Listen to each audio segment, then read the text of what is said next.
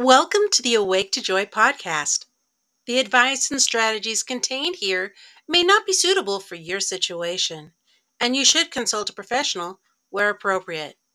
Let's listen to today's program. Welcome to Awake to Joy. Hey, Annette. Hi, Renee. How you doing? I'm all right. Okay. Well, today we're going to talk about fear. Fear seemed to rule my life so much during the time I was being sexually abused as well as after. And I finally have gotten to the point in my life that if fear starts chasing me, I turn around and I want to head back the other way and chase it away because I'm done with it. I'm tired of living my life in fear. And so that's what I wanted to talk about that subject because it was very consuming in my past. And I see it so much in those that I work with. And it's even been present in my life recently as well, just mm. with my illness and other things. You know, sometimes it takes another person to point out that F E A R word in your life to realize you're even walking in it or functioning in it still. So it makes sense because you yeah. can't see it sometimes. It's in your blind spot. That is for yeah. sure.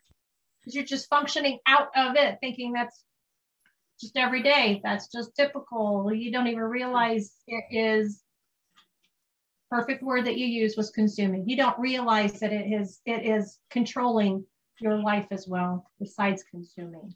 Yes. So this is a good topic. Good topic to cover because it's a self topic. well, because it affects everybody. That is for sure. You know, God's word says in the Bible that this world, we're all going to have trouble. We're all going to have tribulation. Okay. There's no guarantee of safety in this world. And I know from being sexually mm-hmm. abused, it was always looking for safety and not wanting tribulation and always wanting to be timid away from it. But because of God knowing this as well, He's given us tools and He's given us His word. And during those trials and tribulations, what I found more than anything is I get to know Him better. Amen. And when I thought back to when I was a child, hiding in my closet, doing one of those freak out anxiety moment type things, and just saying, God, you got to help me. God, you got to help me, please. The next thing I'd know is I'd wake up on the ground. I went to sleep in peace.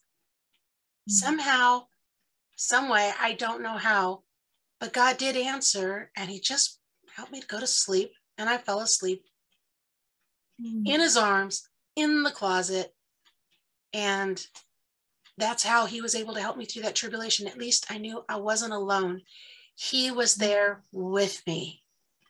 Mm-hmm that makes me think of a friend sharing her story as well of her abuse starting when she was a baby in diapers and even being locked in a closet. Hers was a choice of being, or okay. not a choice of being in a closet. But when she would be in that closet, she'd find a Bible. She would pray to mm. God as a little kid, understanding what concepts she knew of God. God help me. And she'd always seem to find a Bible in there. Either she stashed it there, I don't know. But she said she always knew God was present. And that made what should have been terrifying bearable. Mm-hmm. And was she was also able to get through it because of God's presence, God's word. Physically you know, as well as spiritually. Yes. Spiritually, yes. the Bible says over 300 times that we're not supposed to be afraid. Mm. And I love how it talks about in Second Timothy that God has not given us a spirit of fear, but of power yeah. and of love and a sound mind. That sound mind isn't there when you are, t- you know, just in fear all the time. So if God just gave us power, love, and a sound mind, He's not the one who gave us fear. That spirit of fear but is from Satan himself. Yeah, I was going to say the fact that it's been mentioned 300 times at least in the Bible shows you how how much it can be an irritant in our life and how much it is so present. Yes. for them to mention it 300 times. do well, not obviously be- the spirit of fear is always going to be there, but we have a choice. We have a decision. And that's what I didn't understand when I was younger was mm-hmm. I got a decision if I'm going to go ahead and entertain the spirit of fear. If I am going to go ahead and say, yeah, come and sit right next to me, bite your fingernails. I want to be in fear. Make friends with it. Because when I do, then all of a sudden fear takes over the control. Yeah. Fear now controls me and becomes a tormentor and becomes a manipulator. And then I end up being paralyzed. And I should have, in the beginning, made the decision when I felt fear to reach out to God. Help me. I don't want fear. Take it mm-hmm. away. But when we sit with it and entertain it, allow it, fear does not just become a surface thing, that wants to come and let me just be that irritant, you know, like a brother or sister. I'm touching you, I'm touching you. No, it gets deeper and deeper. It spirals. It becomes that gossip. I call it gossip, but it's like if you got that picture of you're involved with another person and you're doing this gossiping. It's kind of what fear does. Fear wants to get into conversation with you and start spiraling like a gossip and just spiral it and make it bigger and bigger and bigger. That what was when it was just kind of passing through. It could have been just a just small thing, and then it became this cancer that's mm-hmm. all encompassing and that controls the way you move around or do things or not do things more likely of what you don't do. Consumes all of your thinking and consumes even your decision making and just it upheaves everything. I remember um, one of our children was very little and she woke up in the middle of the night and we could see that her body just swelled up. Mm-hmm. I mean, she was very swollen. And I knew when I saw her, I pictured one of my sisters when I was little. One of my sisters, when I was little, grew up with kidney disease. And because she couldn't urinate very well and such, the body just swelled up. She had problems with her kidneys. And when mm-hmm. I looked at my daughter, immediately that past fear, fear came from my past, went in my head. Oh my goodness, my daughter is having the same kidney problem that my mm-hmm. sister had. I went ahead and went with it. I let that fear come in. That idea came, and I went with it. As, and I was not thinking in the spiritual world mm. to go, I need to choose my words wisely, if that makes sense. And yes, I could have concerns. Yes, this looks like one of my sisters, that type of thing. This fear is coming from my past, but this is my present day, the future that I'm walking with Christ.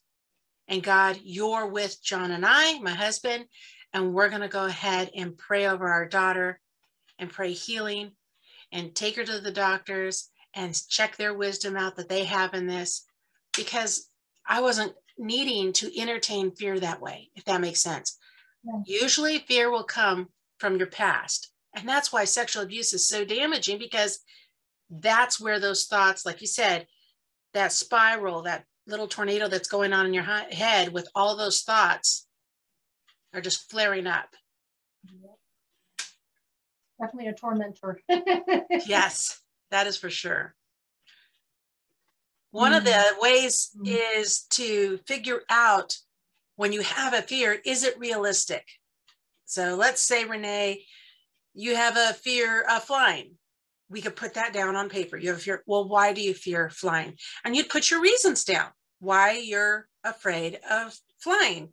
And then we could look at those reasons and realistically go through them and see if they all are truly valid or maybe it's just something you remember when you were a kid that somebody said if you got up in an airplane the pressure and everything will make your head some at least one out of 10 people their heads blew up well for some reason that thought is still in your head and it, it's not realistic but we sometimes take our childlike thinking and take it as fact, still as an adult.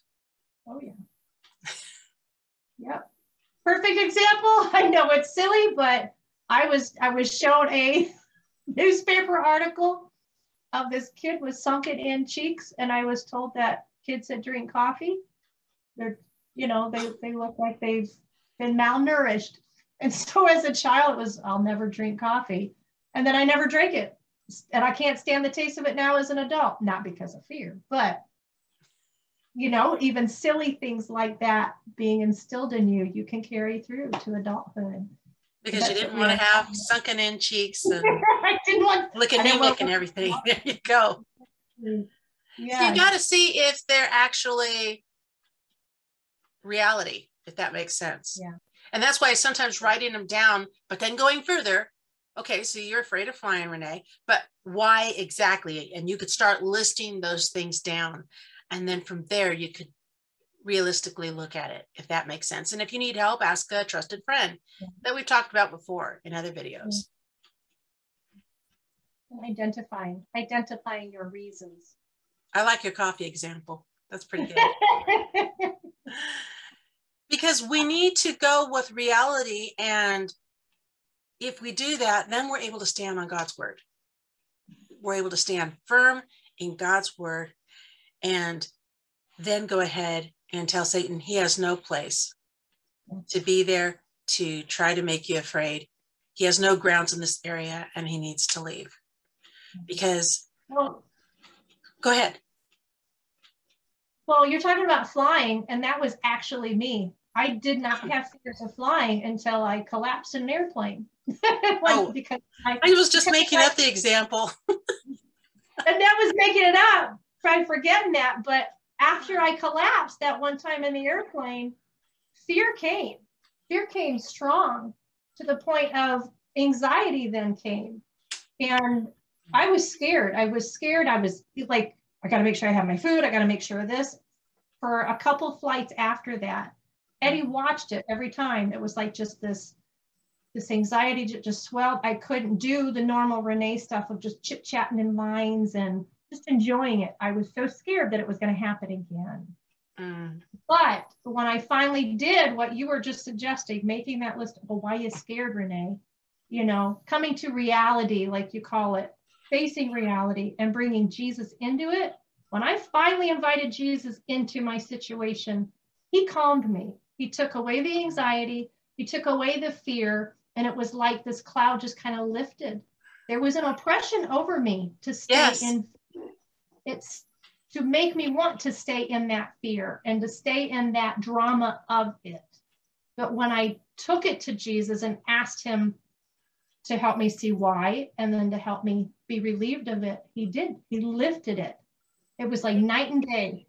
I still remember being in the airport doing that prayer and then like doing a it was like a 360 or I don't know what you call it, 180 or a 360 but where I was in the fear and I didn't want to talk to nobody, I was like silent. I was muted. It was like, I just need to get on. I just need to get off. I just need to get on. Just need to get off. But after I prayed, it was, wow, who's around me? Who can I talk to? And I came back. The Renee we know. Yes. The sound mind returned.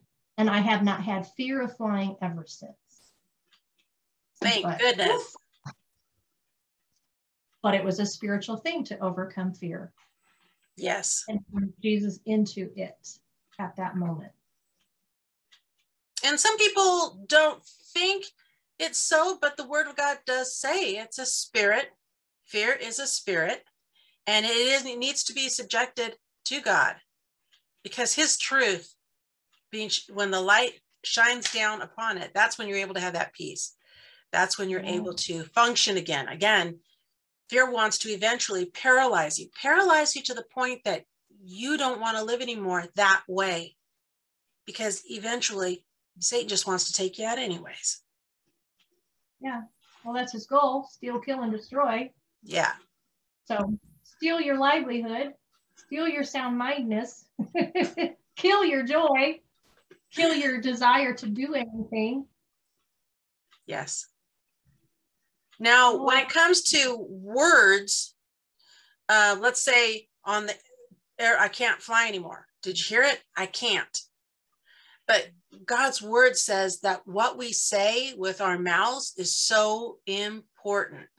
In Proverbs, it says that our words have power. Yeah. And we've got to be so careful of what we're communicating out. So when you say, I can't, um, I'll try, you need to change it more to, I can, I choose, I'm willing to. I also learned to use the word to this point, I haven't been able to, but moving forward. There you go. I can. yes. that from a counselor one time. To this point, however. you know, those old voices are just going to keep pounding in your head of what happened in the past and that you shouldn't trust this time around. Uh, boy, I told you it was too risky. Boy, that was stupid of you to think you could do this. Uh, I told you it wasn't going to turn out well. You knew it wasn't going to turn out well. And that just robs us of joy. What were you thinking? Try anyway, you know? Because now you just flew recently. I'm sure fear knocked on your door somewhere along the line before you took off. Yeah. He likes to bring up your past. Did he try knocking on your door? Yeah, yeah. It I memories came back, not of the fainting, but of the anxiety that I used to mm. have. And and I know it sounds funny, but it was when I was walking into the bathroom. And it was before when I would fly, I would make sure I went to the bathroom like two or three times at the airport because it just, you know, something about the fear would make me think I might get trapped in the bathroom. I don't know, but it would always force me. Just make sure I'm I'm I'm clear. Make sure I have nothing to take on the airplane.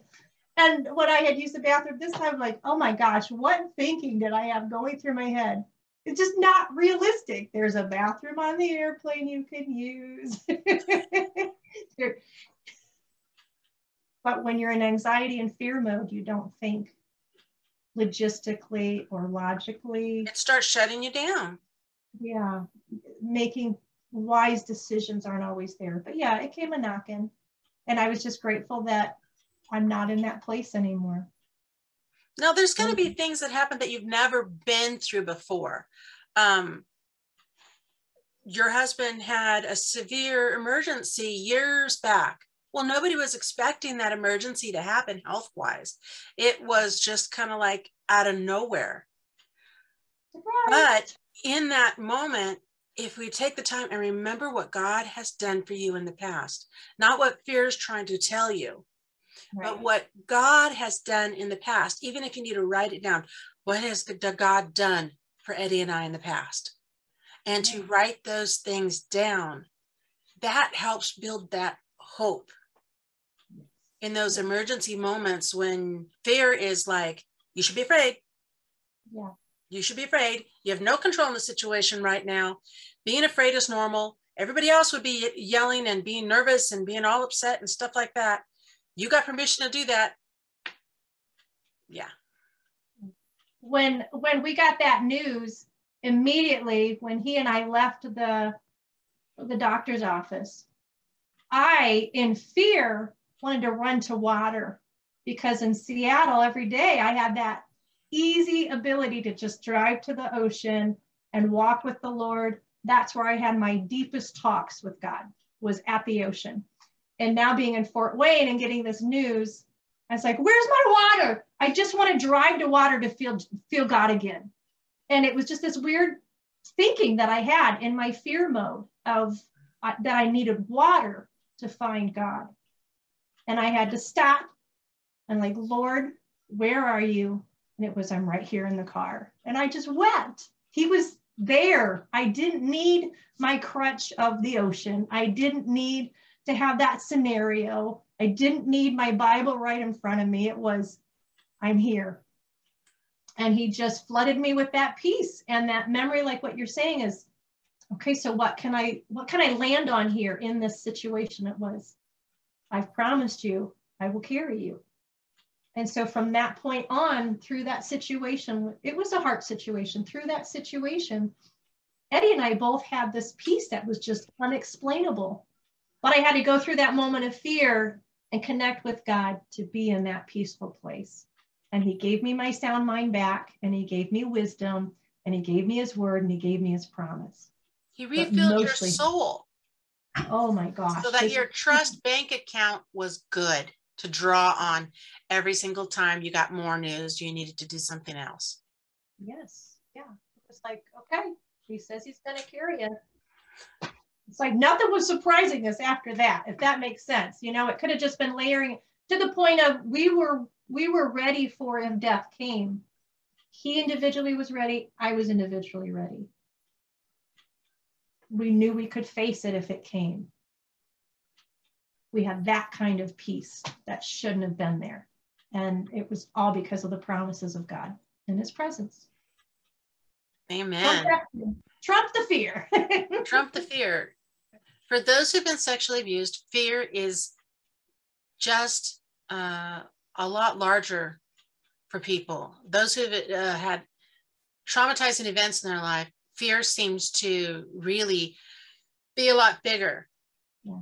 And the enemy is constantly, Satan, the enemy, is trying to form weapons against you. That's what the Bible says. He's trying to form those weapons that are just for Renee, that are just mm-hmm. for Annette. So they're personalized. So that's why I'm really trying to get people to understand watch your words. It's okay to go, man, I'm scared right now. But why am I scared right now? and God, this is this is what I'm seeing. This is where I need your light on this area. This is where I'm needing peace. Help me step back and show me. Fear is a feeling, but it's not a fact. Amen. All right. Talk at you later, Renee. Thanks, Annette. Bye. You have been listening to the Awake to Joy podcast. Views expressed in this podcast are of the speaker's opinions. Thank you for listening. If you could please give us a review below, we would appreciate it greatly, as well as sharing this podcast with your family and friends. If you'd like to get in contact with us, you can email us at awake, the digit number two, the letter J, at gmail.com, or check out our website at awake, the digit number two, joy, the full word joy, dot com or visit us on Facebook with Awake to Joy. Under no circumstances shall Awake to Joy, its employees, volunteers, guests, and officers be liable for any direct or indirect losses or damages arising out of comments made. We look forward to chatting with you again. Remember, you are not alone.